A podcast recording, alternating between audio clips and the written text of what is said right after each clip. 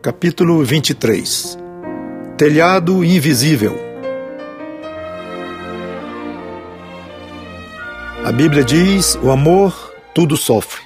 1 Coríntios 13 e 7. Alguma vez você já pensou o quanto o telhado da sua casa sofre para lhe proteger? Sofre entre aspas, é claro. Sol a pino lá fora, as telhas quentes como chapa de churrasco e você dentro de casa na maior sombra.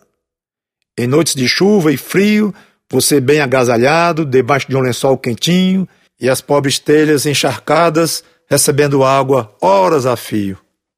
E o que tem a ver telhado com amor?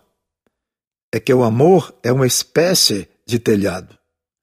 A palavra no grego stego, traduzida por sofrer, significa literalmente cobrir e vem de um termo que significa telhado.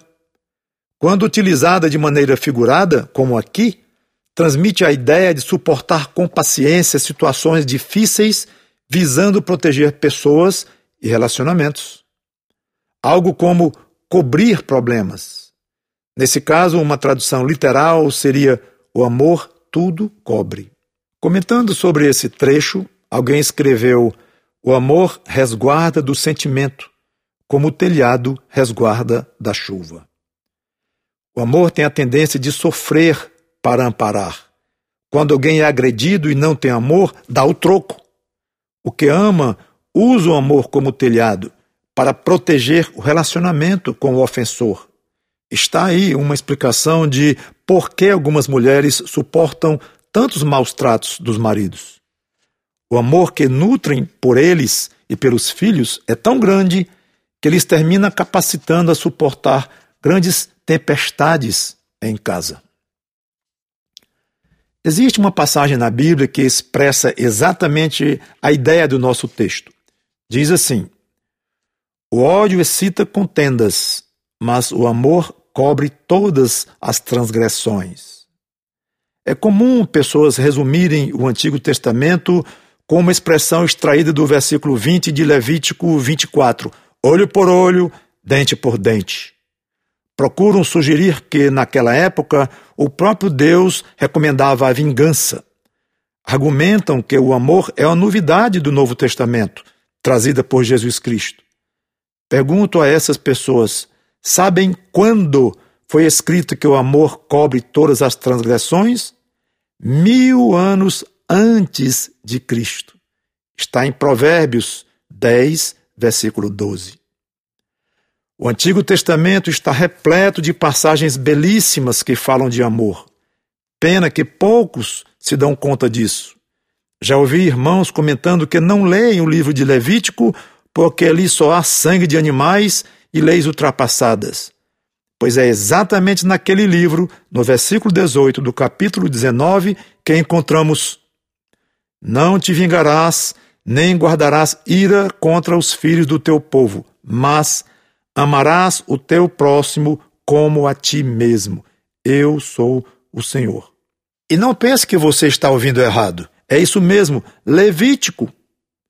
Isso significa que o Senhor Jesus estava apenas repetindo um velhíssimo mandamento do Antigo Testamento, quando ordenou que seus discípulos amassem os semelhantes como a si mesmos. Relacionamentos pessoais em amor sempre foram o desejo de Deus. As leis de retaliação do tipo olho por olho faziam parte de um complexo de leis com aspectos civis. Ninguém tinha autorização para vazar o olho de quem havia ferido o seu. O assunto era levado perante os juízes, e mesmo assim não há um só registro na Bíblia de que os juízes tenham mandado arrancar um órgão de alguém que ferir a órgão equivalente de outra pessoa. Se tivessem agido assim, em que isso recompensaria o prejuízo do agredido?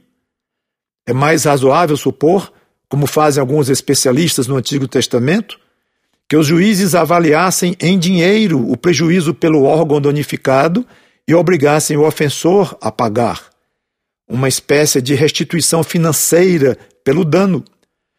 Essa ideia se baseia no fato de que algumas penas no próprio Antigo Testamento eram estipuladas em dinheiro. É importante enfatizar que esses procedimentos eram feitos em um nível legal, não da alçada pessoal, mas das autoridades constituídas, como a polícia e a justiça de hoje, dentro das respectivas jurisdições. Israel era um país em que se mesclavam os aspectos religiosos, civis e militares. A má compreensão dessas coisas gera interpretações estranhas nos dias de hoje, com a lamentável perda da importância e da beleza do Antigo Testamento. Quanto à questão dos relacionamentos pessoais, eu gostaria de repetir. Sempre foi da vontade de Deus que os homens caracterizassem a sua convivência mútua pela prática do mais puro amor. O sábio rei Salomão, no citado provérbio, do capítulo 10, verso 12, dá uma aula de amor, transmitindo exatamente a mesma verdade que o apóstolo Paulo destacaria mil anos depois. O amor cobre as transgressões, protege relacionamentos. O apóstolo Pedro foi além. Citando quase literalmente o antigo provérbio, escreveu: Acima de tudo, porém, tende amor intenso uns para com os outros, porque o amor cobre multidão de pecados. 1 Pedro 4 e 8. Agora, cobre pecados de quem? De todos os envolvidos numa situação de conflito. Imaginemos que um irmão ofenda o outro. O agredido, se age em amor, perdoa e, no que depender dele, o assunto morre ali como o raio no mar, lembra? Caso agisse pela carne, certamente tropeçaria na raiva, na mágoa não resolvida, na verdade de revidar. Veja como o amor impediu que ele pecasse, cobrindo a sua provável transgressão. Quanto ao agressor, ao ver a reação amorosa do outro, é automaticamente conduzido à conclusão de que precisa se desculpar.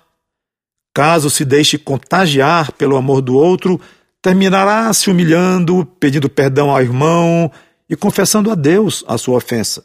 Novamente o amor cobrindo pecados. Ainda sobre a afirmação de Pedro, esta não se refere apenas a um caso específico de agressão entre duas pessoas. Em qualquer ambiente no qual haja seres humanos, é grande o risco de se cometer pecado. É triste dizer, mas isso inclui uma igreja. O índice de carnalidade geralmente tende a ser alto. O diabo ronda sempre, não dá trégua. Mas se o ambiente é permeado de amor, reduz-se drasticamente a chance de o mal se tornar realidade. Os micróbios não sobrevivem em ambiente limpo. Por isso é tão importante a rigorosa limpeza de áreas infectadas. O pecado não sobrevive onde existe o amor, com seu vigoroso poder protetor. Se cada um de nós conseguisse, através do amor, impedir a contaminação de nosso coração pela inveja, pelo ódio, pelo ciúme, pela sede de vingança, estaríamos inibindo fortemente o pecado em nossa vida, ao nosso redor, em nossa casa, na igreja, na cidade, no mundo. Se aprendêssemos a suportar situações desagradáveis para proteger nossos relacionamentos, ah, que segredo teríamos descoberto! O irmão é ríspido com você? Tudo bem, trate o assunto com ele, jogo aberto, como deve ser. Mas, além disso, suporte esse irmão, cobrindo com amor o relacionamento. Não permita que o mal se interponha entre vocês dando origem a uma indisposição amarga, talvez a uma inimizade que somente prejudicaria a ambos e desonraria a Cristo. Você já imaginou se cada vez que ofendêssemos a Deus, ele retribuísse imediatamente e com toda a sua infinita força? Há muito teríamos sido pulverizados. Em vez disso, ele é misericordioso, paciente, dá tempo para nos arrependermos. Até mesmo argumenta conosco através do Espírito Santo. Poderíamos resumir tudo isso dizendo que ele nos trata com amor. Ele suporta as nossas ofensas, protegendo com muito carinho o relacionamento que tem conosco. Poderíamos pensar em melhor exemplo para imitar?